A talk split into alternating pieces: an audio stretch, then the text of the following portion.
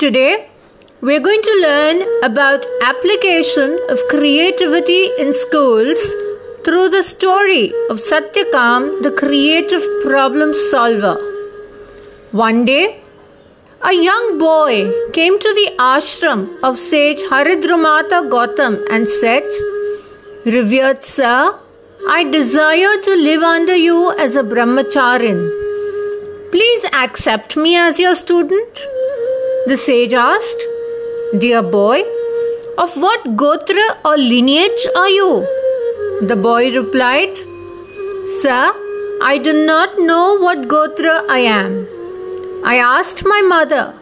She said, I also do not know what gotra you belong to.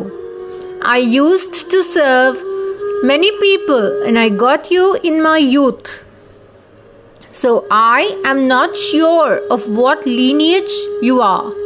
However, I am Jabala by name and you are Satyakam. So, sir, I reveal myself to you as Satyakam Jabala.